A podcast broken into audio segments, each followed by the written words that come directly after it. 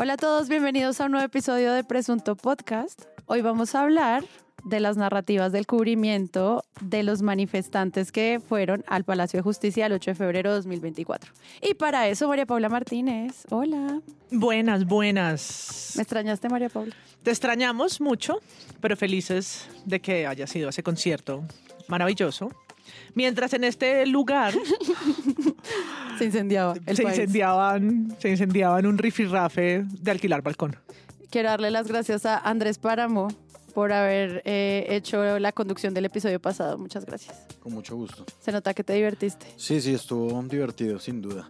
Para el tema de hoy solamente tengo una expresión que he venido repitiendo para otra cosa durante la última media hora y es, uff, qué calor. ¿Te acaloraste a propósito?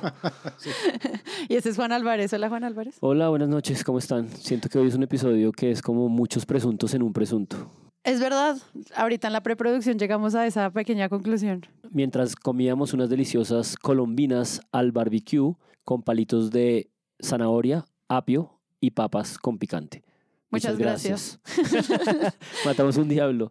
Muchas gracias a nuestro amigo Iván Ospina del Barrio Restaurante, que ustedes pues ya saben que es un hermoso lugar que apoya este proyecto, así como su cervecería de confianza de esa cervecería, que está en este momento cocinando polarización. Eh, me encanta que Daniela Villamizar, nuestra maestra cervecera, nos enseñó que se dice así. Sí. Y eso me parece precioso.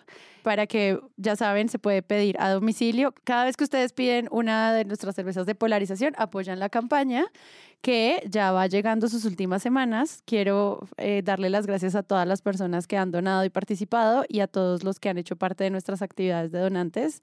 Muchísimas gracias, estamos súper contentos, ya estamos haciendo pruebas, ya vieron nuestra nueva gráfica, vieron nuestros pilotos de doble episodio, vamos a seguir haciendo las pruebas para nuestros videos, o sea, esto, esto sigue. Y si ustedes quieren que Presunto haga todas esas cosas, vayan a presuntopodcast.com slash donaciones y apoyen este proyecto, ya sea usted, su tío o su organización que busca la defensa de la información y la lucha contra la desinformación.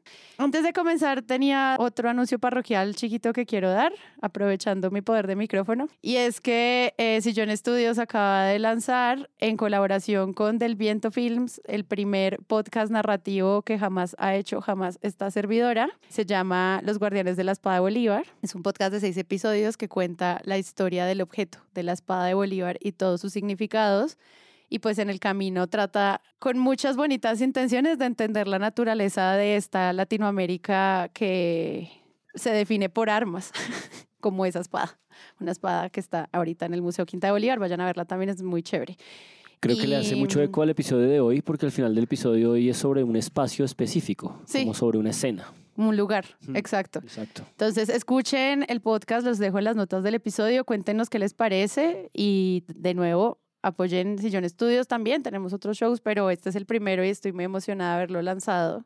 Plan de fin de semana total. Sí, y pendientes que el 21 de febrero sale el podcast sobre El Comandante Pizarro, una miniserie de la no ficción, de los colegas de la casa productora La No Ficción.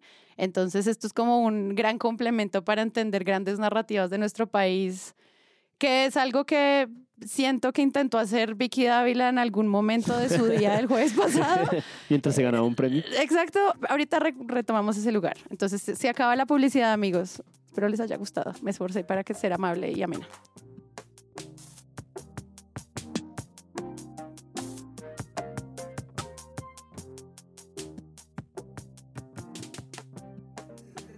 Gustavo Petro en las últimas horas en las que habló de una ruptura institucional y convocó a la movilización social. María Camila Roa, explíquenos el mensaje del presidente y qué dicen también los diferentes sectores políticos. Presten mucha atención a esos puntos de concentración programados para hoy en Bogotá por parte de los educadores del país en apoyo al presidente Gustavo Petro. Julián Ríos, usted está en el búnker de la Fiscalía. Cuéntenos qué se sabe, a qué horas inician las movilizaciones allí. Hola, muy buenos días. Las movilizaciones y las marchas están a las ocho y media programadas para que nos cuente un poco más. Cientos de personas se concentran en este momento en la Plaza de Bolívar, al frente de la Corte Suprema de Justicia. Camilo Romero, ¿cómo avanza la jornada? Aníbal y televidentes, muy buenos días. Pues mire, en este momento avanzan las manifestaciones pacíficas que se han planteado el día de hoy por parte pues, de personas que están apoyando al actual gobierno del presidente Gustavo Petro. Sin embargo, es importante informarles que en este momento, como pueden ver, las personas se están ubicando al frente de la Corte Suprema sobre la carrera octava, octava entre la calle 11 y la calle 12. Por eso en este momento se encuentra totalmente cerrada la vía y se está realizando por parte de las autoridades. Tensos momentos se vivieron en los alrededores de la Corte Suprema de Justicia en Bogotá, Colombia. Intensos enfrentamientos se registraron entre partidarios del gobierno de Gustavo Petro que impedían la salida de magistrados y las fuerzas del orden. El mandatario había convocado una marcha de sectores afines a su administración para exigir la designación de un nuevo fiscal general. Este jueves los 23 magistrados del alto tribunal Qué importante. Y gracias al general Salamanca y a la Policía Nacional por toda esta operación que permite desbloquear Sale la primera los camioneta, Vicky. Sale la accesos- primera camioneta. Muy bien, muy bien. Empieza entonces El en firme. Gustavo Petro respondió a lo sucedido en el Palacio de Justicia a través de su cuenta de X. En una serie de mensajes respaldó la manifestación que dijo fue infiltrada y reiteró que la movilización no tenía el propósito de presionar la decisión de la Corte para elegir nuevo fiscal. ¿Qué fue lo que pasó el 8 de febrero?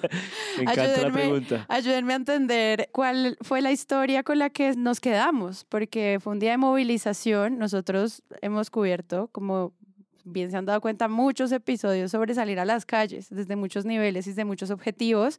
Pero yo siento que lo que ocurrió eh, en el Palacio de Justicia es nuevo, es diferente y tiene muchas aproximaciones que podrían ser incluso contradictorias desde las mismas palabras que se usan sobre si esto es una movilización, un asedio, un secuestro. y- Hay demasiadas palabras alrededor de eso que creo que construyeron una historia que todavía no está definida claramente. Yo empezaría con una referencia ñoña, si me permiten, solamente porque pertenece al siglo XIX, antes de que entremos a la escena. Permitido, permitido. Gracias. Es que ¿Quién no quiere escuchar apenas escucho sobre un podcast sobre el siglo XIX? No, perdón, pero es que me, me- me- me causó mucha eh, extrañeza y asombro que esta disputa como por el espacio, la calle, los detalles de un episodio se pareciera tanto a un episodio de 1849 cuando se eligió presidente entre José Hilario López y José Rufino Cuervo, José Cuervo, perdón, Rufino fueron los hijos.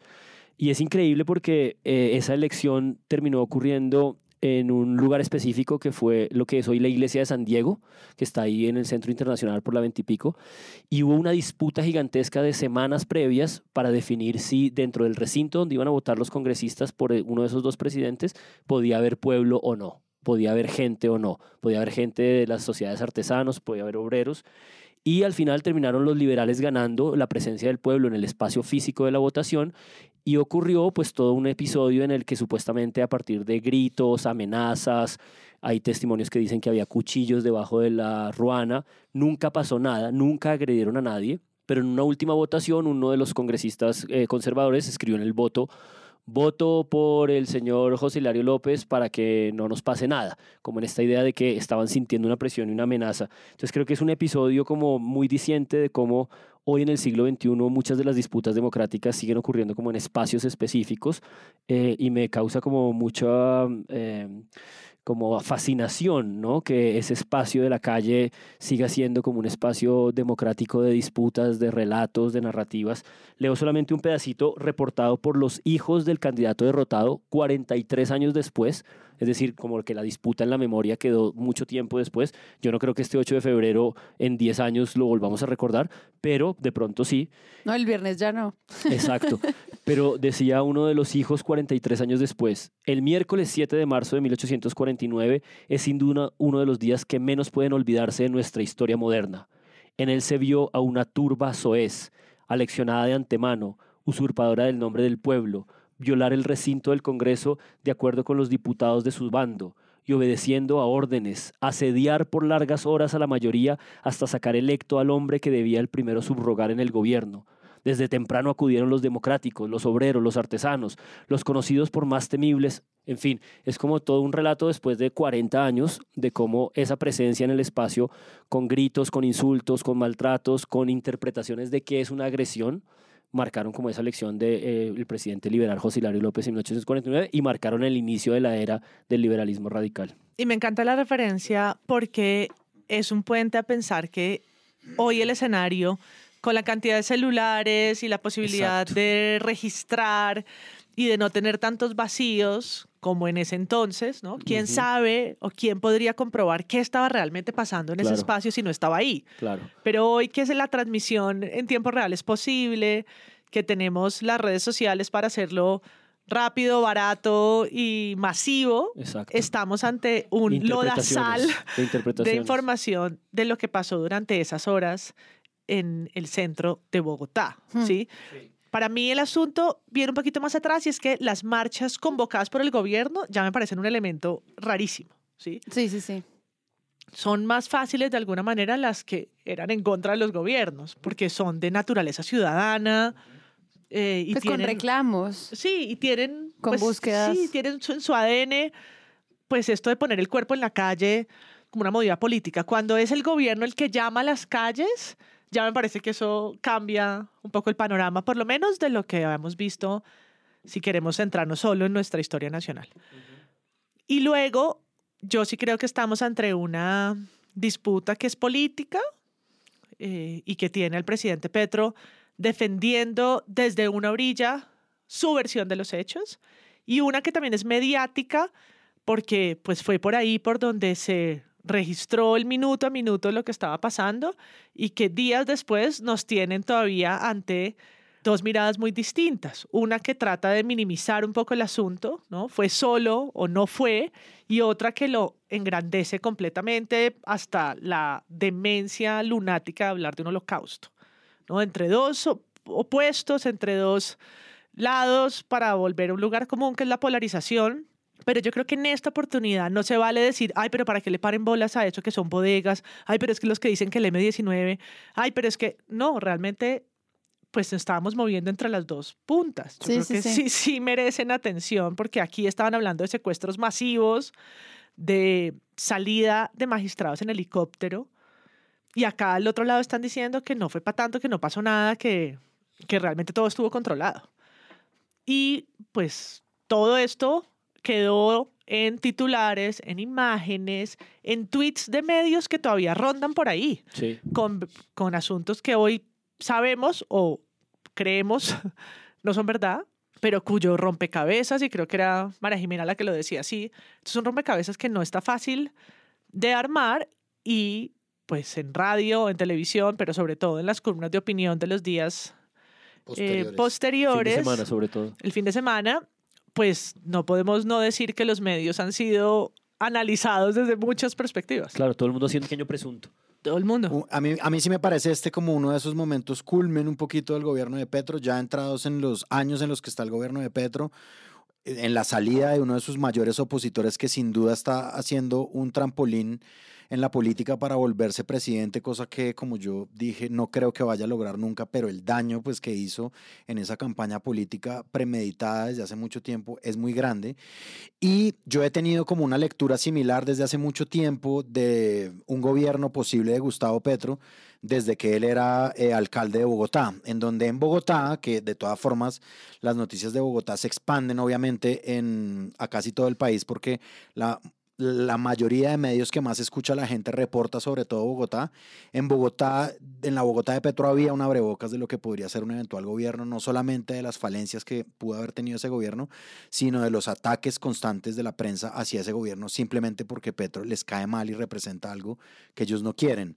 Yo recuerdo mucho que en 6 AM, que es un programa no de humor y no como La Luciérnaga y no de opinión, por ejemplo, como este presunto podcast, eh, Darío Arismendi le decía a él al alcalde retro, ¿sí? Eh, muy seriamente a las 6 de la mañana le decía sí. Y todas las cosas que se construyeron alrededor de eso. Y además, la respuesta que Petro daba a los medios de comunicación, si uno lo ve en retrospectiva, y eso es fácil hacerlo, pues por el retrovisor ver todo y analizar todo es mucho más fácil, es una cosa que hacen mucho los economistas, y en este caso, pues yo, Pero sí se nota como va a ser como exponencialmente lo mismo que fue cuando Petro era eh, alcalde. Sus paranoias además reforzadas por el hecho de que cuando fue alcalde fue destituido por un órgano de control, una cosa que recoge eh, Rodrigo. Uprimni en su columna del domingo, que se llama Petro y las instituciones, que además él le recuerda a Petro, ojo, pero porque los, jue- ojo porque los jueces fueron los que reivindicaron su nombre, su, su vaina, su cargo, todo. Fueron los jueces y no las calles. Sí, sí, sí. Pero yo quiero volver sobre, sobre mm, el momento. Ujú. Volvamos Yo al estuve, momento. yo estuve rastreando unos medios que pueden ser bodegas, pueden ser insignificantes, pueden no merecer ser mencionados, pero ahí estaban. Se autodefinen como medios de comunicación, están, están localizados en Miami según las redes sociales. Uno se llama Reacción Nacional News y el otro se llama 24-7, Impacto 24-7. Hmm. Y desde las 3, 4 de la tarde empezaron con SOS urgente, secuestrados más de 500 funcionarios públicos, incluyendo los magistrados de la Corte Suprema de Justicia, por parte de narcocolectivos pe- petristas. Golpe de Estado en Colombia. El agitador Gustavo Petro debe ser encarcelado. Los magistrados de la Corte tienen a su disposición un helicóptero. Increíble. Rescatan a magistrados en helicóptero. Estos son, estoy leyendo noticias Sí, sí, sí, distintas. sucesivos Tras el secuestro masivo que iniciaron con la toma del Palacio de Justicia, las autoridades decidieron rescatar a siete magistrados en helicóptero. Wow. Terroristas encapuchados reciben instrucciones durante la violenta toma del Palacio de Justicia y el secuestro masivo de 500 funcionarios. Y esto, ok, son medios, Sí, son, medios que tienen 77 mil seguidores. Es lo que en esos momentos de pánico la gente empieza a leer y a Claro, reproducir. y son medios que se ven hacia afuera. Hay una que tiene una foto del Palacio de Justicia en 1985 y una foto de hoy, comparada, y dice, el 6 de noviembre del 85, la banda terrorista M19 se tomó el Palacio de Justicia. El 8 de febrero de 2024, la misma banda terrorista se está tomando el Palacio de Justicia. ¿Dónde está la fuerza pública? Entonces, uno dirá, bueno, estos son movidas orquestadas, decididas, exageradas, de desinformación, que por supuesto no son fortuitas, no, no es casualidad, están muy dirigidas. Ese medio de redacción nacional tiene en su Twitter a una productora general que firma como Valentina Lafori, que también es una influencer gigante de 50 mil seguidores, Exacto. que desde el comienzo se plantea como un personaje en oposición al gobierno. Es largo que un usuario haga eso, pero uno podría hacer como esos dos clics y darse cuenta de alguna forma, al menos, digamos, un usuario normal. Ya un periodista que toma esto como noticia, no se le perdona no hacer ese doble clic. Exacto, entonces primero esto sucede y probablemente hace eco en sus cámaras y en sus nichos, pero luego encontré una nota de periódico, de un periódico en Centroamérica de la prensa, que toma los tweets y dice, crisis en Colombia, magistrados huyeron en helicóptero. Ya se convirtió en una noticia. Claro. Y luego, escuchando la alocución presidencial que hizo domingo en la noche Gustavo Petro, él arranca mostrando. No arranca, es una locución rarísima, porque no se sienta a decir buenas noches, señores colombianos, sino que arranca la locución presidencial, pasa el himno nacional y estamos viendo un discurso ya empezado de Petro. Es decir, es un, es un de enlatado otro de otro día. Él dijo esto en la cumbre de gobernadores que tuvo lugar en Cartagena. Pero el caso es que eligen un pedacito donde él está hablando de esto y se pregunta, Les voy a mostrar un Twitter para, y termino, eh, un trino de esos que llaman ahora en las redes. Esto no, no surgió en Colombia, esto se hizo en Miami. Se irradió por todo el estado de la Florida y fue la fuente de la información en Colombia. Ahí dice, el presidente colombiano Gustavo Petro envió a sus partidarios a tomar la sede de la Corte Suprema insatisfecho porque se resisten a sus órdenes. Cuando el presidente da órdenes a la Corte Suprema, los jueces tuvieron que ser evacuados en helicópteros. Claro, la ciudadanía que escucha esto, colombiana, el estado de la Florida y otros, dice, pues Petro es Trump. Disculpen que pronuncie ese nombre. El problema de ayer de esta información, mentirosa, porque no hubo ningún magistrado herido, no hubo ningún magistrado sacado en helicóptero y no hubo un secuestro, siempre pudieron salir y entrar como quisieran. Es más, no salieron porque ellos le dijeron al general de la policía que no querían salir, sino que iban a trabajar más hasta la hora en que salieron. Pero en la opinión pública había otra historia, otra realidad. ¿Cuál era la realidad? Esta. Porque medios de comunicación y dirigentes políticos cogieron esta información y la volvieron noticia real. ¿Cómo la prensa se pone al servicio de esto? Y él muestra pantallazos de medios, ya no de Impacto 7 ni esta cosa que yo traje, Reacción Nacional News, sino de medios colombianos que hicieron eco de esa noticia. Yo no tengo ni idea cuál fue el principio y cuál es el final. Es decir, Ricardo Espina, ¿quién lo puso un de periodista primeras? Blue Radio puso un tuit diciendo hay magistrados saliendo en helicóptero. Un periodista de Blue Radio. Y Petro, incluso tweets que yo no había visto, lo puso en una presentación PowerPoint. Es decir, un equipo de comunicación o lo que sea, asesor a su lado, armó esta presentación con estos tweets de medios de comunicación para que él elaborara su argumento. Muestra pantallazos de Telemedellín, de Cambio y de Revista Semana. Vamos a mandar los pantallazos de estos tweets que tenemos guardados y que tomamos de la locución presidencial que está en YouTube en el newsletter de Presunto. Así que suscríbase para que tenga todos los detalles. Retomando, Petro creo que ahí dice algo que me parece muy delicado. Y se pregunta por la fantasía noticiosa, cosa que aquí vamos a elaborar. Gran concepto. Pero él dice, hay un sector de la prensa irradiando la mentira solo con el fin de que se mantenga la impunidad. Hasta ahí, pues, eso es una opinión de él. Luego dice, ¿por qué? Se pregunta, ¿no? Ahí como que eso estará preguntando Gustavo Petro sobre los medios. ¿Porque se cobija con el narcotráfico? Bueno. Y es como, ¿A qué horas das el esa, salto? esa conjetura, Claro.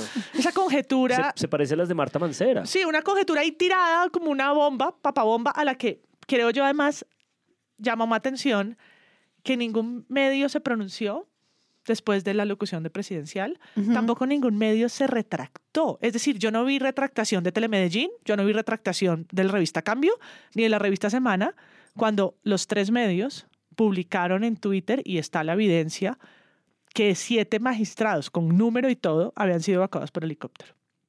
De cambio, vi desaparecido el tweet. Lo busqué, Claro, lo sí, volví a no buscar para, esta, para esta grabación y simplemente lo eliminaron, pero no con ningún mensaje diciendo esa información Claro. que tomamos el pantallazo, yo lo tengo, lo tiene la presidencia con un letrero de falso, así con un sello en letras rojas, mayúsculas, splash, el stamp. Es la velocidad del ocultamiento. Ahí se quedó que ahí, ¿no? que- Y, y no hubo, no hubo ninguna evacuación en helicóptero. Hoy sabemos Claro. que eso no sucedió. no ocurrió. Eso también incluye el fact-checking que muchos medios le hacen a la noticia sobre si la agresión fue o no con piedras.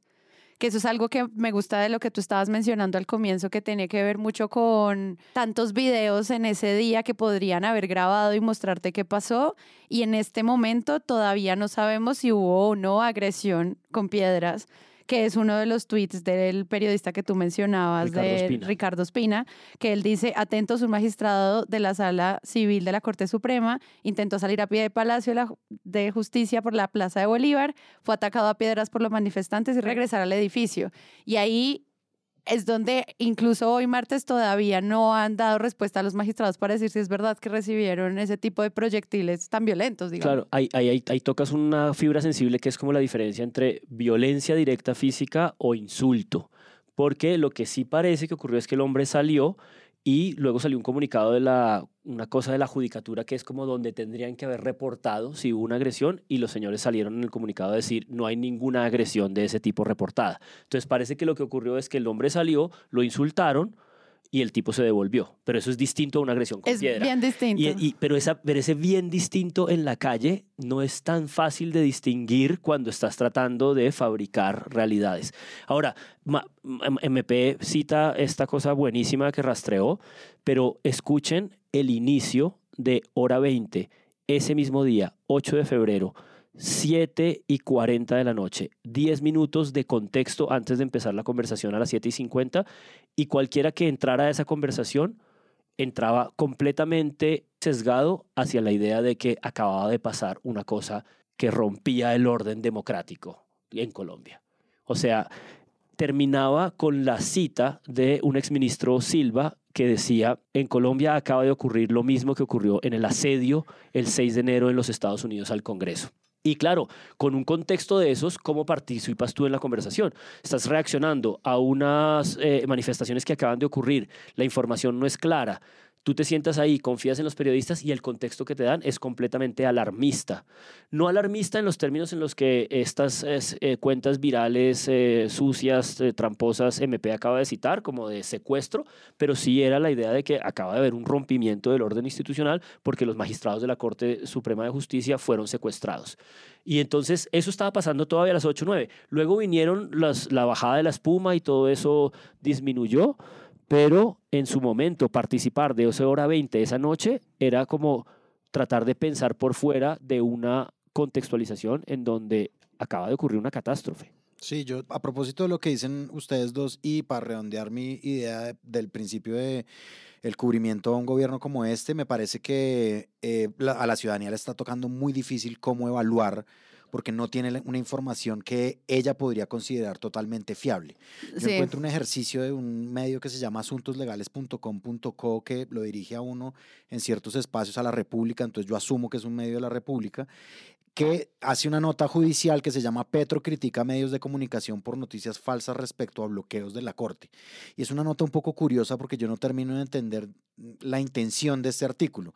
Es como una cantidad de citas y, entonces sí, lo citan bien, digamos, de acuerdo al mandatario. Eh, informar que hubo ejercicio de violencia física contra magistrados de la Corte es una noticia falsa. Y entonces cogen a Gustavo Petro como una especie de fact-checker de lo que sucedió el 8 de febrero, incluyendo un tuit del el mismo Petro, en el que él usa otra categoría aparte de la que María Paula ya había dicho, que es burbujas comunicacionales. Esto también suena como a... la, voy a apuntar, En la locución, libros de, en la locución también dijo la arquitectura comunicacional de la verdad. Y fue como, wash. Y estos pueden ser como chistes, pues que Rafael Noguera, que es increíble, puede poner línea, burbuja comunicacional. Sí, tal cual. O sea, es decir, Petro suele hacer ese tipo de cosas.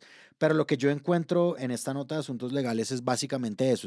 Yo no eh, alcanzo a leer muy bien la intención del artículo, más allá de decir, Petro dijo que esto era falso y criticó a los medios, porque no le hacen ningún calificativo, es básicamente un registro de lo que dice Petro, pero no logro encontrar, y eso es una duda que puede tener cualquier ciudadano, si en efecto sí pasó o no, si en efecto los magistrados sí se fueron en helicóptero, si en efecto hubo agresiones físicas contra los magistrados. Aparte, pues, de lo difícil que ha sido cubrir Casa de Nariño en este, en este tiempo, en el que a veces uno básicamente no sabe, aparte de la metralleta que haga Petro por Twitter, pues está en este tipo de cosas que uno tampoco sabe qué es lo que está sucediendo a escasas cuadras el día en que se convocan unas marchas en dos lugares distintos y que luego se, se anuncia como en parte pues el discurso que viene configurando Petro de la crisis institucional, pero se enuncia desde varios medios como un holocausto, lo cual es absurdo pensando en la entidad histórica que tiene eso para toda la ciudadanía. Claro. Porque yo entiendo que los ciudadanos no sepan detalles de lo que está sucediendo en Casa de Nariño, pero que los medios, eh, había un en vivo en Twitter de, de semana holocausto. Ellos saben qué significa eso, saben que esa palabra tiene unas repercusiones. Yo creo que nada, nada de eso es gratuito y por eso es muy aguda la columna de, de Charlie, de Carlos Cortés, de Charlas con Charlie, sobre el tema, porque hace una cronología en la que nos muestra cómo desde las 11 de la mañana, cuando nadie había zarandeado la puerta del Palacio de Justicia, cuando la gente estaba en otro lugar, en la fiscalía, como dice, estaban en, la fiscalía. en otros lugares, concentrándose apenas en el inicio de una movilización, ya en un tuit, Vicky Dávila, directora de Semana, puso, señores magistrados, hoy millones de colombianos estamos con ustedes y con lo que representan, Colombia no permitirá otro holocausto. ¿No? Y era como la narración de una crónica anunciada que querían desinformar hacia allá o llevar hacia ese universo simbólico que sabemos quienes vivimos en Colombia, el eco que hacen las cabezas de todos, ¿no? Y que nos atraviesa profundamente. Absolutamente. Pero si hubo un cubrimiento alto, al menos desde la opinión alrededor del concepto, porque los manifestantes llevaron banderas del M19 ah, frente al Palacio de Justicia. Yo sí vi mucho, o sea, llevado por esta primera, este primer impulso narrativo de Vicky Dávila, sí vi como una gran intención de reflexionar al respecto de ellos porque ya esas banderas y yo no, no entendía qué tan amplio era eso para la comunicación o para entender estos sistemas de movilización, porque lo que estaba pasando en la Corte tenía que ver con la Fiscalía. No sé si fueron complementarias o causaron mayor desinformación. Lo que no es nuevo es que aparezcan banderas del M19 pues, en las movilizaciones. Pues, sí, eso es desconocer esa presencia de banderas histórica en marchas de tipo de derechos humanos, laborales, de primero de mayo, de marchas de todo tipo, las banderas del M19 están allí presentes. Aquí era, obviamente, un poco hilar demasiado fino. ¿Quiénes nos dijeron que no salieron los helicópteros? Porque vimos a los magistrados salir en sus carros. Eso fue algo que se transmitió, que los vimos, que fue una orden, que estaba ahí la policía, que estaba el director de la policía, ¿no? Y vimos esa evacuación eh, en vivo de los magistrados después de las declaraciones, además, que hicieron desde adentro del palacio, por un lado. Lo que yo sí me preguntaba, porque no se puede desconocer tampoco imágenes que vimos, no las del helicóptero, no las del holocausto de Reacción Nacional News, sino que todos vimos a unas personas, a mí no me importa si fueron dos o cuatro, zarandear La reja. la reja del parqueadero del Palacio de Justicia. Yo me preguntaba, ¿cómo es que están ahí? Hmm. ¿Cómo puede ser que hayan llegado hasta ahí? Si es una marcha anunciada, si es una marcha convocada, si en varios idiomas, hasta en árabe, el presidente ha dicho, yo le pido al pueblo la máxima movilización popular por la decencia, y se sabía la fecha y la institución a la que le iban a hacer el mayor Sí, reclamo Para presionar a la corte. para presionar sí. a la corte, cosa que está Válida, sí. válida eh, como un reclamo ciudadano. ¿Cómo es que alguien puede llegar hasta el parqueadero a tocarla, a siquiera tocarla, así sea para ponerle flores? ¿Cómo es que no están protegiendo ese espacio con unas barricadas mucho más grandes? ¿Cómo es que peca el gobierno en un error tan básico pero tan lamentable? ¿no? Nadie debería haber podido tocarla, ni siquiera poner, para ponerle afiches hermosos a la corte para que votara Hmm. para llenarle de pliegos de razones por las que la terna es buena, mucho menos para zarandearlo con violencia. Así nos digan que es que fue cinco minutos y lo sacaron de allí los mismos Los mismos manifestantes. manifestantes. No importa, nadie debería estar hasta ahí, teniendo en cuenta, digamos, todo el contexto de movilizaciones que han sucedido, más la historia del palacio, etcétera, etcétera, porque el señor presidente de la Corte sí dijo asedio. Sí, claro. A veces me pregunto, y eso no lo he visto en ningún lugar, si acaso no poner al SMAT ahí delante de la corte es parte de una táctica policial para no provocar más a los manifestantes y por eso eso no estaba rodeado. Pero regresando a la columna de Carlos Cortés, que de verdad me pareció buenísima, pues por este ejercicio de anatomía minuto a minuto, como el Carlos se divirtió mucho escribiendo Es que esta además, columna. Yo creo que Eh, sí. Se le Yo creo que puede haber varias versiones, ¿no? De los hechos de el- la bitácora, pues, de un día como este, el 8 de febrero. Sí. El de Carlos Cortés tiene obviamente información, pero también es muy divertida. Es muy divertido. Usa una expresión que dice, para referirse a Vicky, la alquimia periodística de convertir la llovizna en tormenta, que me pareció como una expresión genial porque creo que eso es muy recurrente. Me encanta que la lees con entonación poética. Sí, porque es que es una gran imagen. Pero al mismo tiempo, en ese elemento de las banderas del M19, fui hice como un rastreo y encontré que en una nota del tiempo, la dejaremos en nuestras notas del episodio, del 2019, cuando ustedes recordarán, a principios de ese año, empezaron a haber movilizaciones en contra de Néstor Humberto Martínez. En la fiscalía hubo dos plantones antes del atentado del ELN, que lo acabó todo en ese momento de movilización popular.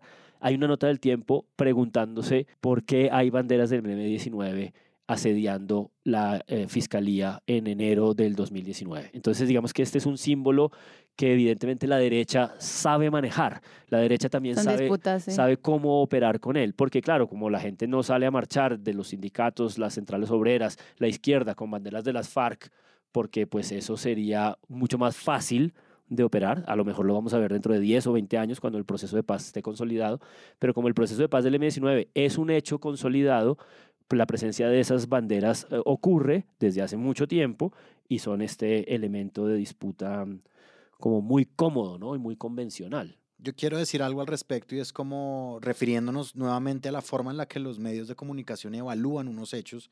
Es decir, el 8 de febrero evidentemente sí pasó algo, ¿sí? Es decir, Claro. y lo que estamos tratando de dilucidar básicamente toda la ciudadanía es qué fue lo que pasó.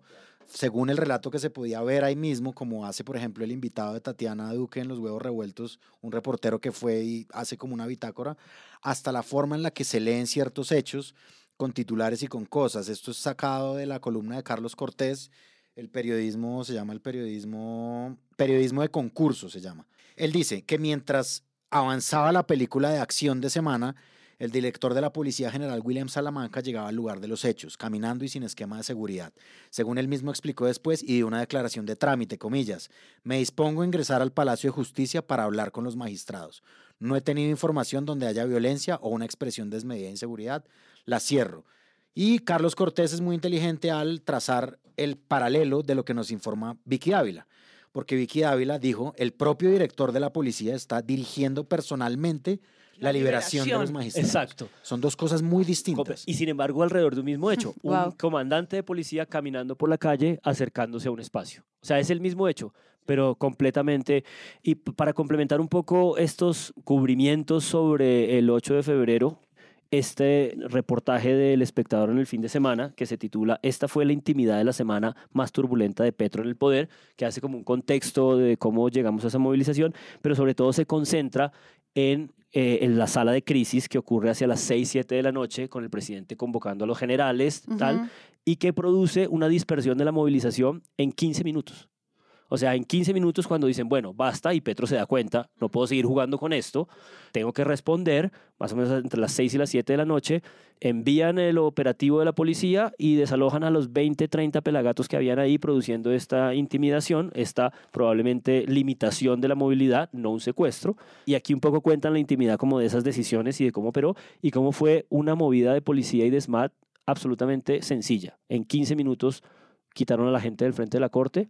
Y para cerrar esto, los tres episodios que María Jimena Duzán ha hecho esta semana y la semana pasada sobre la anatomía de esta crisis, que será otra palabra que podemos discutir, el segundo se concentra en los hechos del 8 de febrero y ella da otra puntada que no leí en ningún otro lugar, que es un buen detalle, de cómo el director del DAPRE envió él personalmente a uno de sus asesores, una de las personas que trabaja ahí, con un megáfono a, eh, a aplacar la marcha y a decir, por favor, no le den más excusas a la derecha, no vengan acá, porque eh, obviamente más o menos desde temprano en la tarde se empezaron a dar cuenta que tenían que tener cuidado con el fuego que habían convocado, ¿no? Entonces este, este avivar y- y- y- y apagar el fuego del que el gobierno sabía que tenía que hacerse responsable y por eso me parece también que en la manera de interpretar los hechos, pues es muy diferente y es una absoluta equivocación compararlo con el asedio del Congreso de los Estados Unidos, donde los sujetos que convocaron a esas marchas no se hicieron responsables. Aquí claramente el presidente, más o menos alrededor de las 3, 4 de la tarde, se da cuenta que, se, que probablemente fue un error y que tiene que reaccionar y hay un operativo policial y hay toda Pero, una pero se da operación cuenta previa. él o los otros funcionarios, porque eso no me queda tampoco claro en el cubrimiento. Claro, ahí, eh, quién sabe, en la anatomía esta eh, íntima del espectador hay como detalles sobre las conversaciones con los generales y con la policía sobre la necesidad de intervenir inmediatamente y cortar eso. Él tiene una, el presidente tiene una conversación con Vicky Dávila sobre el- la expresión, la mentira, el silencio y los reclamos que ella le hace haciéndolo responsable de todo lo que está pasando. Y en varios medios Petro, Petro ha dicho que él no convocó a la marcha, pero en ese letrero, en idiomas varios, él dijo, debo solicitar al pueblo la máxima movilización popular. Y, y usó- lo y- dejaste ahí, pero está Total. escrito en italiano, español, no es inglés, francés, árabe. Y además convocó a que hicieran unas juntas populares, o Ujú. sea, por supuesto que sí hay una Y responsabilidad. que dele. Y Sí, además está, maestros, estuvo sí. diciendo, "Ah, debo avisar al mundo de la toma mafiosa de la fiscalía. Entonces yo creo que pues ahí hay un asunto del lenguaje, no estamos hablando de los del significado, del sentido que tiene el uso de ciertas palabras para, re- para decir una misma cosa. Incluso en el ejemplo que pone Charlie en su columna y en lo que vimos en la manera de titular y que creo que se pega con el trasfondo de todo esto y es Mancera. O sea, al final lo que sucedió esa tarde, que no hemos terminado de relatar, es que pues hubo una nueva ronda de votación, no sucedió la elección, cosa que intuíamos iba a ser así. Todos los medios Y- eh, lo, lo auspiciaron. Entonces fue el fin de Barbosa como fiscal, de lo que los medios, algunos han hecho eh, grandes trabajos de resúmenes Buenísimos. eh, de las barbosadas que yo hoy queri- queriendo, sin querer queriendo, dije babosadas. Barbosa, que es el video de la silla. Pero Increíble. iba otra cosa, y es que el final de la marcha marca que no hubo elección, luego Mancera quedará designada. Claro, es inminente su llegada. es inminente su llegada, y entonces, por ejemplo, en paralelo a este despelote que es poder medir y hacer un balance justo de esa jornada, pues los medios empezaron a cubrir entonces a Mancera o a retomar su cubrimiento, Claro. porque largo ha sido Claro. y lo hemos traído acá en varios episodios. Este Creo es que nunca nuestro parado. tercero. Sí, pero entonces ya como es inminente, entonces empezaron también las lavadas de cara a Mancera. El colombiano hizo un artículo, lavada de cara, que está casi de premio, donde dice la historia de Marta Mancera, la dura en la criminalística, que será fiscal. Tendrá una palomita frente al búnker mientras la Corte Suprema elige a la nueva fiscal. Lleva 31 años en la entidad, decidió que fuera su mano derecha Barbosa y la buena fama que la precedía. La buena fama que la precedía Eso es, delirante. delirante en el momento en el que estamos discutiendo precisamente Su mala fama. Sí, Fama sí la precede. retomada, Sí, pero- retomada por todo el mundo y muy bien construida como investigación por la revista Raya, que me parece que es otro protagonista del que tenemos que hablar, porque una de las derivas, consecuencias de todo esto, eh, al menos dos que quedan por delante que a mí me interesan, una que frente a esta disputa del 8 de febrero, que no nos podrá abandonar en todo el capítulo, eh, los magistrados mismos tuvieron que salir, ¿no? A dar declaraciones y entrevistas. Luego hablamos de eso que me parece como muy importante. Pero también una de las derivas y consecuencias de esto fue que pues, la revista Raya se puso en el panorama nacional como con más claridad de la que podía haber existido antes. Eh, me gusta decir que eh, aquí en Presunto llevábamos por lo menos cuatro o cinco meses citando sus investigaciones, a veces no con mucho detenimiento, pero sí como a veces como noticias no noticias. Está claro que en las últimas dos semanas quizás la noticia más importante reconocida como eh, chiviada de, por parte de Daniel Coronel, pues lo tiene en la revista Raya, que lo reseñamos en el capítulo pasado, sobre cómo ellos encuentran una prueba muy importante y muy definitiva acerca de cómo en la fiscalía por... eh, responsabilidad directa de Mancera, pues está encubriendo un par de sujetos eh, que pertenecen a la fiscalía y que hacen parte, según investigaciones de algunos fiscales, de una organización de narcotráfico en, en Buenaventura. Pero la consecuencia de esto, pues ocurrió en Blue Radio, donde en vivo y en directo las periodistas Camila Zuluaga, Ana Cristina Restrepo y un tercero, cuyo nombre se me escapa en este momento, empezaron a hacer pues una especie de fiscalización de qué es la revista Raya y no sé ustedes cómo vieron eso. Lucas, pero una pregunta antes de que usted siga, no sé si Ana Cristina nos puede ayudar, de quién es la revista Raya, porque aquí estamos hablando de una publicación de un medio de comunicación que emite investigaciones sobre la vicefiscal Mancera, pero yo le soy sincera, no sé la revista Raya de dónde salió, entiendo que es nueva, ¿quién está detrás de la revista Raya? Ana Cristina, ¿sabemos? En este momento, Camila, estoy mirando quiénes son la- eh, los propietarios de Revista Raya. No lo tengo, no lo tengo ahora. Pero es nueva, ¿cierto? Está- Creo Eh, que está desde el 2022. Veo que acá su director es Edison Bolaños. La, di- la editora general es Ángela eh, Ángela Martín Leighton y veo de la gente que conozco a Julián Martínez, que es uno de, de los periodistas de Revista Raya. Es decir, esta revista de investigación que se menciona y que ha hecho un trabajo en, eh, en torno a Marta Mancera es un medio de comunicación nuevo, ¿no, Lucas? Sabemos la financiación, o sea, pregunto porque no, porque no lo tengo tan claro. O sea, por, por eso preguntaba lo de la financiación. O sea, ¿Revista Raya también tiene financiación estatal o no? No, eso no se ¿O lo sé tiene decir. una alianza con RTBC pero o sí no? una inclinación, digamos, un poco pro-gobernista o al menos de izquierda. Eso sí. Fundadores de Revista Raya están Pablo Navarrete, eh, Cristian Gara- Garavito, Isabel Caballero Samper. Eh, yo creo que por lo menos con el nombre de Isabel Caballero, pues ahí eh, ya no solamente tenemos como una, una forma de, no solamente de, mirar que el origen sí tiene alguien que conoce de periodismo, Isabel Caballero tiene muy buen baga- baga- bagaje periodístico, no solamente por ella misma, sino por la familia de la que viene, y es una persona que trabaja en periodismo. Entonces, es, digamos que es una Pues es que si tú te empiezas a preguntar este medio que nunca he visto, quiénes son, quién los financia, a mí me parece que son preguntas válidas para intentar entenderlos. Nosotras, María Paula, yo toda la vida hemos dicho, pregunten de dónde viene la plata.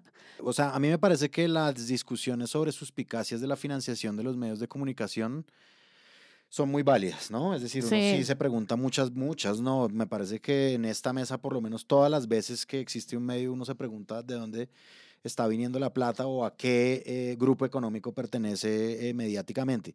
La duda queda muy en el aire y yo, sinceramente, pues veo a Edinson Bolaños como una persona que perteneció a la misma casa periodística, Empresarial, si se quiere. empresarial mejor de Blue, que es el espectador, ¿no? Em, y él es el fundador, fue la persona que respondió a eso. Yo, o sea, es decir, uno no se las sabe todas, sin duda uno no se las sabe todas. Eh, mejor la, la conversación. Edinson, vamos a hacer una cosa, vamos a continuar con esta conversación. Las personas que se quieran conectar en W Radio Colombia pueden hacerlo para saber un poco más de los colegas de la revista Raya, quién los financia, tienen financiación estatal, quiénes más integran el equipo. 10 segundos, Edinson, pero quiero dejarle esta pregunta en punta para una de sus compañeras en el equipo de Revista Raya. ¿Quién financia a la Revista Raya? ¿Tienen financiación estatal? ¿Quién está detrás de este proyecto periodístico? Sí, saludamos también a esta hora a Sonia Cifuentes, ella es productora general de la revista Raya. Sonia, bienvenida, sigue la W y quisiéramos saber a ustedes quién los financia. Eh, yo creo que hay suspicacia en la pregunta de Ujú. Camila Zuluaga. Incluso como es el video, como es en video, uno puede ver la gestualidad de, de ese interrogante sobre la propiedad. Yo creo que es algo que siempre es válido, pero que no es común. Primero, esa, esa pregunta que no es inocente, aunque pareciera que están como navegando en la página de la revista Raya y buscando las respuestas a esa información. ¿Por qué no nos cuentan que es él o lo mencionan sabiendo su larga trayectoria, su experiencia periodística tan legítima, ¿no? Tan reconocida en el sector. Luego, pues es decir, es un colega reconocido, hizo parte de ese mismo casa empresarial mediática, que es donde está el espectador, donde está Blue, donde está Cine Colombia, donde están todos estos medios. Pero Caracol. sí, Caracol Televisión, sí mencionan, hay que ser justos, sí mencionan a Julián Martínez, que también hace Ujú. parte de esa mesa. Sí, la- yo siento que el respaldo lo tiene Edinson y el equipo que lo acompaña, Ujú. su, su respaldo periodístico en la experiencia que ha tenido en este campo. Sí, yo sé que, claro, a todos se nos chispotea, a nosotros se nos chispotea en esta mesa, obvio, eh, pasa, ¿sí? Pero al final, una gran omisión que me quedó a mí cuando volví a escuchar ese, ese episodio varias veces es, ¿por qué no mencionan a Daniel Coronel? que también habló de esa investigación, porque al final pareciera que hablar de la, de la revista Raya es porque están diciendo, pero esta investigación sobre Mancera la trajo una revista y el gobierno la está usando. Exacto, ese es el ¿Esta inicio. revista tiene financiación del gobierno? Ese es al final es como... que ustedes lo dijeron muy Ese es claro al final el- las piezas. Entonces yo digo, pero Daniel Coronel también la respaldó, pero además en la portada del espectador hoy Pero además no, es, también- no es responsabilidad del medio que el gobierno la retome. No, entonces eso me quedó como resonando en la cabeza, porque puede ser descuido solamente. Y, y tendré que yo contentarme con esa respuesta. Pero me parece curioso de una mesa tan experimentada que algo así sea solo, ¿no? Efecto de la curiosidad. En el episodio anterior, ustedes habían mencionado algo al respecto de que, que el gobierno retomara la investigación. ¿Afectaba un poco esa investigación? Es para sembrar, si acaso, una duda. ¿De qué? De la falsedad de esa investigación. Porque también me parece difícil hilarlo. Sí, sí, sí, o como que es publi reportaje, o Si la qué onda. investigación, exacto, si la investigación resultara falsa, Sí, sí, sí. uno dice, ok, ¿no? Pero Lo no. que estamos viendo en el periódico Vida, pues es una propaganda, es un panfleto. Entonces uno dice, "Ah", ¿no? Lo que estamos viendo en muchas noticias de RTBC es lo mismo. Es, una, es un ejercicio que se aleja de lo periodístico y se acerca a la propaganda política. Pero yo no creo que lo que esté publicando Revista Raya sea eso. No, no, ¿sí? no. Y ellos lo Entonces- están insinuando con esas preguntas capciosas. Exacto, están insinuando, pero recibe plata, pero cuando además esa investigación, el investigador que fue asesinado, esa investigación, además creo que el tiempo ya le ha dado la razón, no el periódico, sino los días. Y es que en El Espectador hoy apareció en portada la investigación de Buenaventura sobre Mancera, porque vamos a seguir viendo cómo otros medios retoman esa investigación. Entonces ya se va a caer de su peso preguntarse si es que, ah, es que será que, no, no, ya no es la revista Raya, yo Claro. lo, lo- los trajeron como, Lo- como primicia. Mucha gente lo ha evaluado y lo está considerando un reportaje de investigación serio y lo están retomando. Claro. A, a mí hay una cosa también de todas estas derivas eh, del episodio y de la escena que me interesa mucho y es que, claro, una gran fuente clave definitiva para entender qué pasó y si hay presión o no, violencia, pues son los mismos magistrados. Claro, el presidente de la Corte. Pres- los presidentes de las dos cortes, tanto de la Suprema como de la Constitucional. La Suprema mucho más involucrada directamente porque son los responsables de la votación que tienen vilo al país, porque Ujú. pues está todo este discurso de que necesitamos una nueva fiscalía. Y este señor Chaverra es quien hace un primer comunicado, creo que es un comunicado bastante airado, fuerte, pero hoy martes, día en el que grabamos, sale un magistrado diferente, que es el Hoy es 13. magistrado, hoy 13, José Fernando Reyes, que es el nuevo presidente de la Corte Constitucional. Y me pareció un tipo muy hábil, me parecieron muy importantes, interesantes las entrevistas, me parece que el tipo encompasa muchos más elementos eh, y son contrastables porque el tipo salió por varios medios. Yo presté atención a la entrevista en 6 a.m., que empieza más o menos hacia las 6 y 5, 6 y 6 de la mañana, y la misma entrevista en el tiempo impreso. Y me interesó por muchas razones, porque él asume un poco la posición consensuada, me parece, por las altas cortes de no minimicemos esto, aquí sí pasó algo grave, pongámosle precisión de qué fue lo que ocurrió, y es que pues la movilidad de los magistrados sí fue Limitada. limitada, impactada, ¿no? El tipo tiene mucho cuidado de no hablar de secuestro, no habla de asedio ni de nada, pero sí dice, aquí pasó algo que no debería despreciarse, y me interesó mucho toda la conversación en Caracol Radio y en el tiempo por razones distintas. En Caracol Radio él termina haciendo énfasis en una idea que me parece poco cubierta, pero me parece crucial para entender como todas las dimensiones de esta tensión entre poderes públicos, y es que él insinúa que ellos sí han sentido, no en este episodio, sino en cosas previas, la amenaza por parte del presidente y de la rama ejecutiva de la idea de que les van a recortar el presupuesto. Mm. Sí, sí. Y eso, eso es una cosa con un impacto muchísimo más grande en la realidad procesal y en la realidad del acceso a la justicia de la gente, que es en el fondo lo que importa, que tres, cuatro tipos moviendo y zarandeando una, una valla. Eso por un lado. Por otro, Sí, la envergadura y el real problema, que es Claro. lo que no... pero y a propósito del episodio anterior y de estos roces que yo me atrevo a seguir señalando, aunque en este caso fue mucho más sutil, pero creo que existió.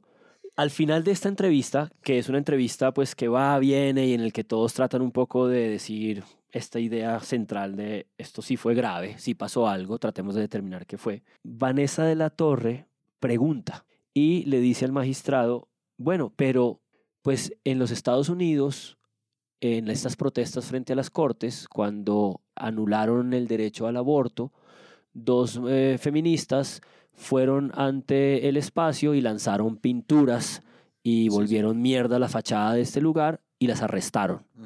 Y entonces trata un poco de llevar a la pregunta de qué es violencia en, estos, en estas circunstancias, ¿no? Gritarle a alguien, asediarlo con el cuerpo, tirarle pintura. Sí, sí, señor. Magistrado, en el 2022, cuando en Estados Unidos la Corte Suprema anuló el derecho constitucional al aborto y eso cambió inmediatamente, pues la posibilidad de que las personas abortaran, hubo protestas en todo el país. En Los Ángeles, en, en- San Francisco, en Phoenix. Me acuerdo que en Washington fueron arrestadas dos personas porque se lanzaron contra la valla de la Corte Suprema y le tiraron pintura, además, a la Corte volvieron nada esa valla y adentro estaban los magistrados que acababan de votar porque era el Supremo de Estados Unidos. Bueno, todo eso pasó en todo el país porque inmediatamente se acabó el derecho al aborto en 10 estados inmediatamente y 26 más tenían la posibilidad de retirarlo. Ese no es el precio de la democracia y ese no es el derecho constitucional de la gente. Vamos a salir a protestar incluso si quieren tirar un balde de pintura frente a una valla de la Corte Suprema. Finalmente hay autoridad y la autoridad los termina deteniendo. Así no se supone que tiene que ser la democracia, magistrado. Y cuando el señor va a contestar, y Gustavo Gómez interviene de nuevo con mucha vehemencia y le dice al señor magistrado, ya no a Vanessa, señor magistrado, quiero que usted sepa que nosotros estamos detrás suyo y no hablo solo por mí, sino por el grupo Prisa. Y me parece que es como que le está contestando al magistrado, pero da la sensación de que le está contestando a Vanessa también, ¿no? Pero bueno, esas pueden ser mis lecturas de estas tensiones de mesa que me interesan mucho y que en todo caso me divierten con respecto a la que es- reseñamos la semana pasada. Presidente, mire, yo quiero decirle lo siguiente. Usted tiene toda la razón y yo estoy de acuerdo con usted. Pero más allá de yo estar de acuerdo con usted, esta casa radial está de acuerdo con usted. El grupo Prisa está de acuerdo con usted. Nosotros tenemos una posición de defensa de la institucionalidad y respeto de las ramas del poder público y de, por supuesto, todas las instituciones que florecen en este campo que debe ser fértil. Y por eso, como siempre hemos hecho en materia de manifestaciones, ahora en los días recientes con la de la Corte Suprema de Justicia, pero en las muchísimas que hemos vivido en la historia radial de Caracol, quiero decirle que la protesta termina cuando comienza la violencia.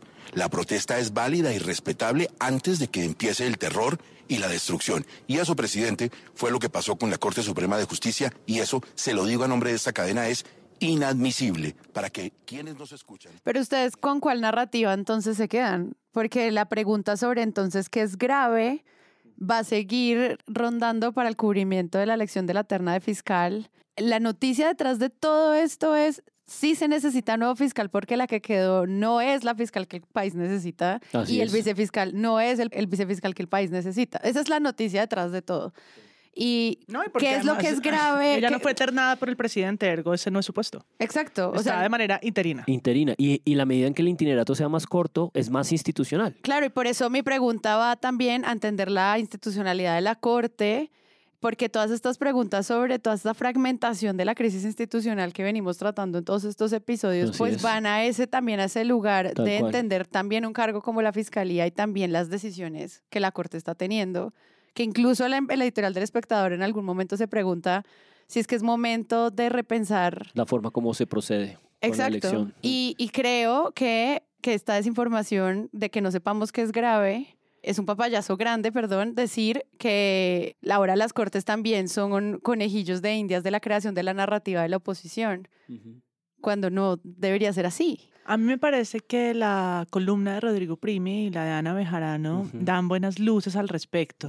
Son, son justas y sopesadas en la medida que recuerdan que el reclamo ciudadano es legítimo, que tenemos derecho, como lo hicimos las mujeres, diciéndole a la Corte que por favor eh, legalizara el aborto y, podíamos pararnos en la calle y meses. pasamos muchas jornadas ahí, eh, con escarcha, pero también con vehemencia, que las cortes también tienen derecho a elegir sin presiones y van por la tercera ronda, cuando nunca antes en la historia han elegido antes de cuatro, aunque el presidente haya ternado con mucho tiempo de anticipación, ¿no? Y le recuerdan al presidente que las marchas no son suyas, que la movilización no tiene jefe y que son las instituciones y el cuidado a ellas las que han salvado este país o, de, o nos han salvado a todos cuando en este país han habido pequeñas grietas de crisis institucional, como la suya en su alcaldía, ¿no? Le recuerdan que son las altas cortes las sensatas de este eh, berenjenal Claro. y que protegerlas es el mandato constitucional democrático de todos y que pudiéramos estar afuera gritando, bailando, ondeando banderas, lo que fuera, es legítimo. No tiene que ser zarandeando las puertas y no dejando sal- salir a los, jueces.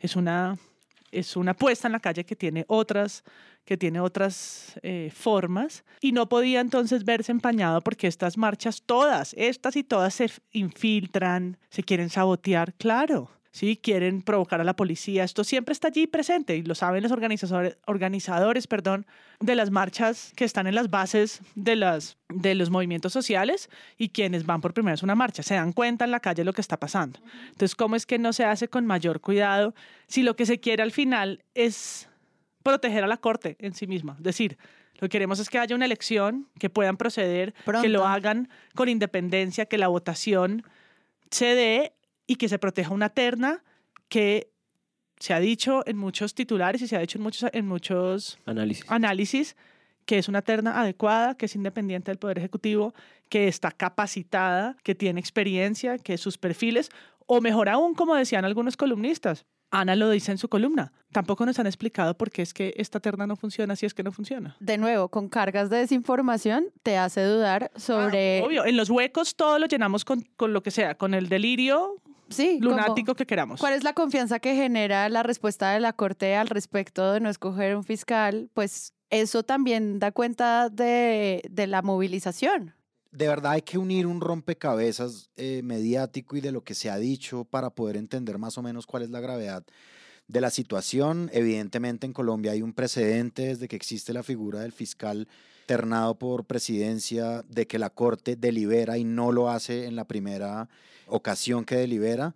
Hay un columnista en Razón Pública que eh, va, se llama Jorge Mantilla, que expone más o menos dónde están las falencias de, de todas las cosas. Él dice, si no les parece que ninguna de las candidatas de la terna debe ocupar el cargo, deben decirlo y solicitar al presidente una nueva terna, pero las dilaciones disfrazadas de dilemas intelectuales no le quedan nada bien a la máxima instancia judicial del país. Yo estoy parcialmente de acuerdo con eso, parcialmente porque yo creo que en las cortes, digamos, en lo- en, por más de que exista todos estos cuestionamientos a la fiscal Mancera, y de verdad la fiscalía también tiene una responsabilidad institucional en no dejar encargada a otra persona que no esté cuestionada, la misma Mancera en, en hacer absolutamente caso omiso de que la opinión pública está básicamente en su contra. El mismo Barbosa, aislado totalmente a la buena usanza de su mejor amigo Iván Duque, que nunca recibe una crítica para nada, ahí hay un problema. Yo también creo, al igual que Ana Bejarano, que las cortes pueden ser presionadas por la ciudadanía. Me parece que ella hace como un recuento internacional de otras democracias en las que eso sucede. Y eso es muy importante también, y eso lo saben básicamente todas las personas que litigan de manera permanente en el país con grandes decisiones de las altas cortes. Es- O sea, es decir, yo estudié Derecho y yo pertenecía a un grupo de litigio, se llama de alto impacto.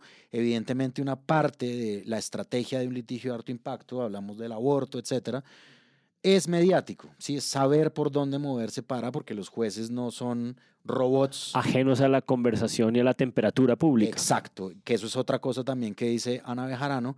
Y al final de su columna dice algo que es muy importante. El reclamo que hay ante la Corte, que es legítimo, es de la ciudadanía. Y eso es una cosa que, pues, el gobierno de Petro, que eh, yo entiendo que todo esto de la convocatoria a marchas es parte de la filosofía de los gobiernos populares. Su estética del poder, diría César poder. Caballero.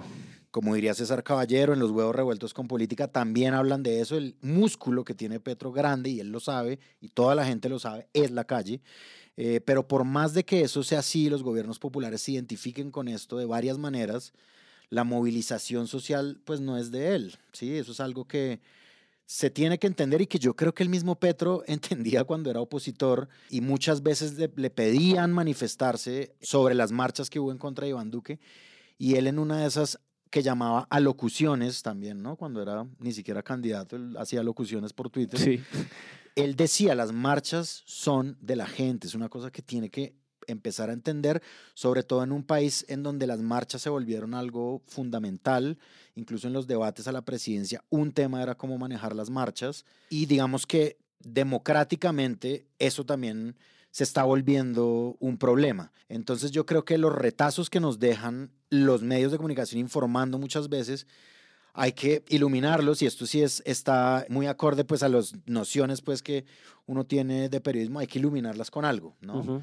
Sí. Em, y yo creo que en este sentido pues sí hay que plegarse un poco a una línea eh, que hay que trazar a la hora de leer lo que uno lee, ver lo que uno ve, o- oír lo que uno oye, porque se está volviendo muy difícil saber qué es lo que pasa. Claro, y tú entras, por ejemplo, a Google Not- Noticias, que es un agregador de noticias de Google, y pones la frase Palacio de Justicia. Y lo primero que sale son las noticias con más vistas, porque de eso se trata el, agregador. El algoritmo. Y las primeras noticias son asalto al Palacio de Justicia, Petro dio la orden, que usar dio la orden corresponde a otras narrativas de nuestra historia nacional, pero pues se empieza como a juntar esta amalgama de historias y de formas de entender el mundo político y violento. Y muchísimas noticias sobre la importancia de no restarle gravedad a que las cortes no estén como en completa tranquilidad para tomar las decisiones. Todas. Entonces, esas son las imágenes que yo al final me llevo como si fuera una consumidora normal. que me pasó cuando estaba en mi viaje desconectada de todos los medios? A mí solo me llegaba el secuestro y el asedio. Yo les preguntaba a ustedes qué está pasando, ayúdenme a entender qué pasó. El helicóptero está echando agua nomás. Le decíamos nosotros a Sara. Ah, el fraile Juan Ernesto.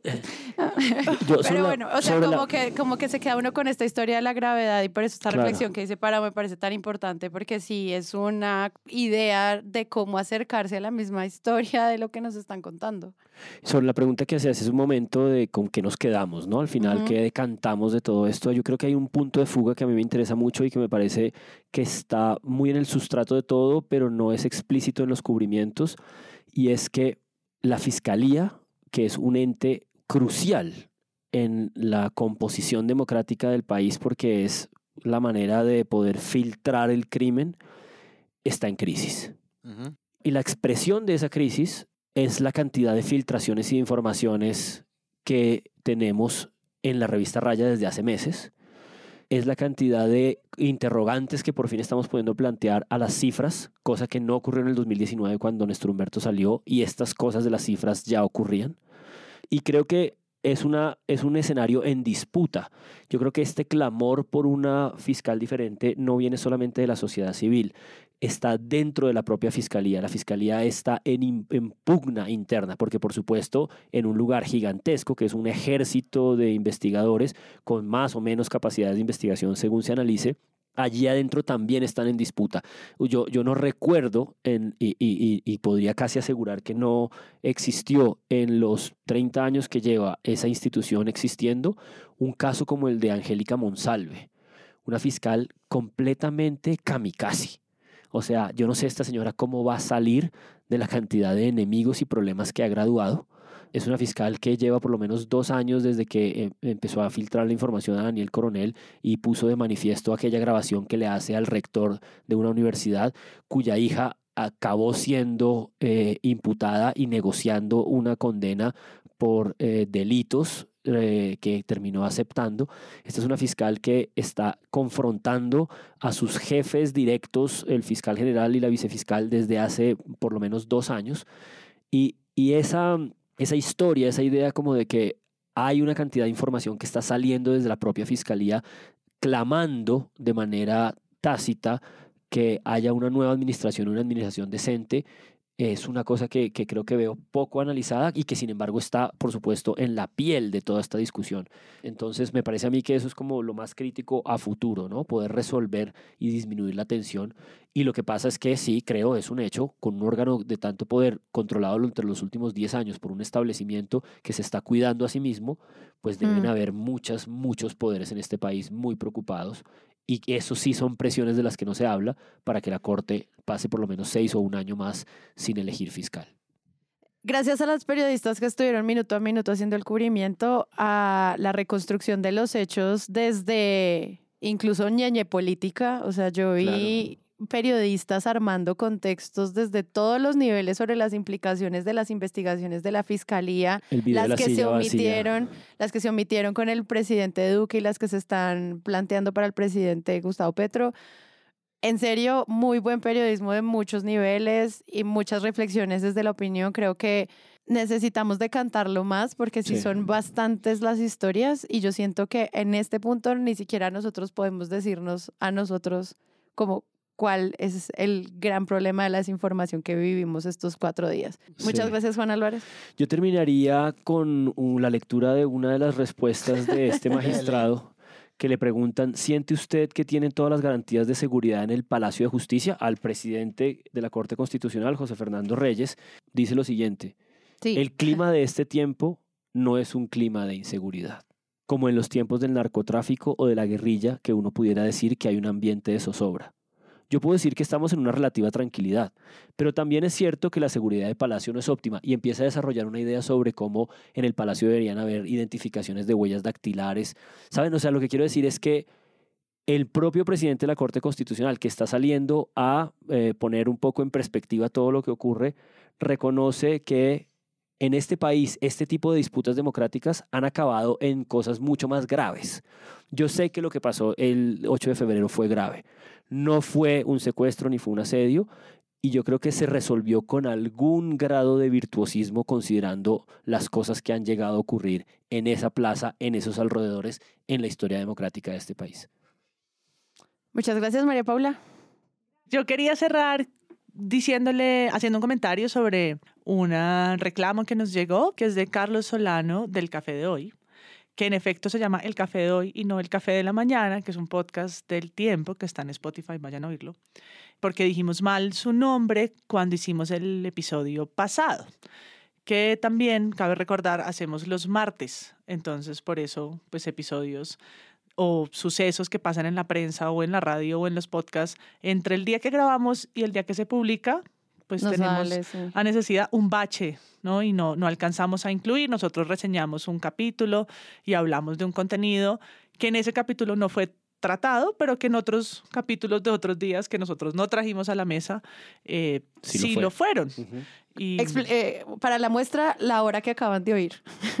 exacto, exacto. Todo lo del Palacio de Justicia y las marchas, pues solo cupieron hoy martes, tal vez para muchos de ustedes un poco tarde, pero nosotros no, no podíamos, no, no tenemos la capacidad de grabar jueves, viernes al final de la semana y nuestro ritmo de publicación y grabación tiene otros tiempos y, Y, pues y nuestra estética es un poco llegar tarde, me gusta. nosotros llegamos, eh, llegamos, llegamos tarde en un ejercicio que yo sí creo.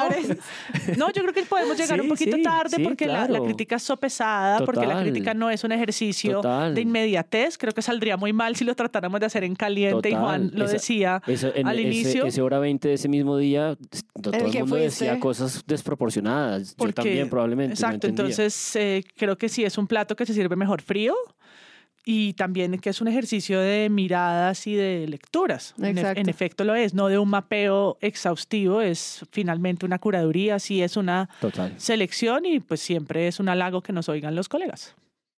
Andrés Páramo, gracias. Primero, evidentemente, un, un agradecimiento muy, muy grande a los medios de comunicación que se han encargado de mostrarnos quién es el fiscal, el ex fiscal. Enhorabuena. El video de la silla vacía, el Es hilo que una acaba de genialidad, sacar, una nueve genialidad. datos muestran que su Ese gestión fue hilo de más- las babosadas. el video y hay un hilo que dice nueve datos muestran que su gestión fue más ego que resultados. Absolutamente. Eh, El informe de volcánicas el informe de de Volcánicas Fitzgerald. me parece que va a quedar también para el análisis posterior de la historia, también la cantidad de veces y pues para mal que eh, ot- otros sectores del periodismo dejaban que Barbosa hablara además y respetando pues ahí sí la institucionalidad colombiana, ¿no? Una cosa que le critican mucho a Petro, muchas veces de una manera acertada, pero que no a una contraparte muy poderosa que era la fiscalía. Y de nuevo, también eh, un agradecimiento a los, a los periodistas que le están haciendo desde ya una lupa a Mancera, ¿no? Desde ya y desde antes. Pero ahorita se, se agudiza muchísimo más la portada de hoy, martes del espectador, que se llama Lo que se hereda. Sí, genial. Fantástica, también con un resumen adentro del periódico de qué es lo que, qué es lo que viene con Mancera de interina, porque por ahora es la fiscal. ¿Sí? Y, Y los sí. grandes casos que tiene que son complicadísimos. Total. Son eh, casos, pues, eh, que, como todo lo de judicial en Colombia, pues que definen un poco el destino de las cosas. No más para ir, no ir muy lejos, está en manos de la Fiscalía el caso del hijo de Gustavo Petro y está en manos de la Fiscalía el caso de Álvaro Uribe Vélez. Lo segundo que voy a decir es que el 8 de febrero, la noche cerró con la premiación de los eh, premios del Círculo de Periodistas de Bogotá. En, ese, en esa La noche de los mejores. la llamada Noche de los Mejores. En esa ceremonia estuve presente. Y pues hay una cosa que yo sí quiero decir, fue premiada la eh, uno, eh, fue premiado eh, un trabajo de la revista Semana que tiene que ver con las entrevistas que hicieron a Nicolás Petro y Day Vázquez. Pero en la noche de los periodistas de Bogotá, en donde estaba básicamente toda la jefatura de los medios, e incluso medios alternativos, pues evidentemente había un, avi- un ambiente festivo, una cosa que no hubiera pasado si hubiera habido un real holocausto en la Corte Suprema de Justicia. Exacto, no lo había pensado. Y así. eso es un irrespeto, decirlo, como lo dijeron algunos columnistas, algunos líderes de opinión, es un irrespeto contra la memoria de las personas que murieron en el real holocausto del Palacio de Justicia.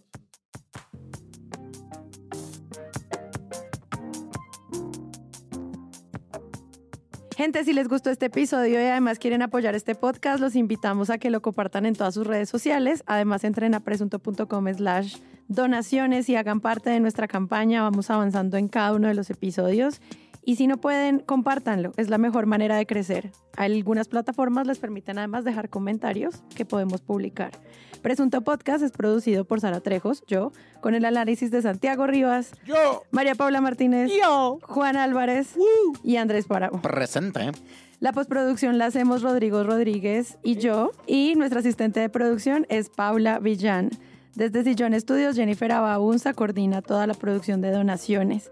Si ustedes quieren hacer parte, con su ayuda podremos financiar este proyecto en la meta inicial, pero también en todos los sueños que tenemos para 2024. Al mismo tiempo, en esa página pueden encontrar el link a nuestro ingreso a Discord. Es un botón muy grande que dice Únete, es fácil encontrarlo. También pueden escucharnos en nuestro canal de YouTube y en todas las plataformas de podcast.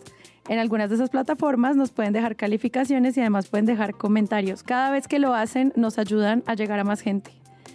Presunto Podcast es un, es un proyecto producido en Sillón Estudios, una red de podcast independientes donde además pueden encontrar otros shows. Gracias a ustedes por escucharnos y la próxima semana esperen un nuevo episodio.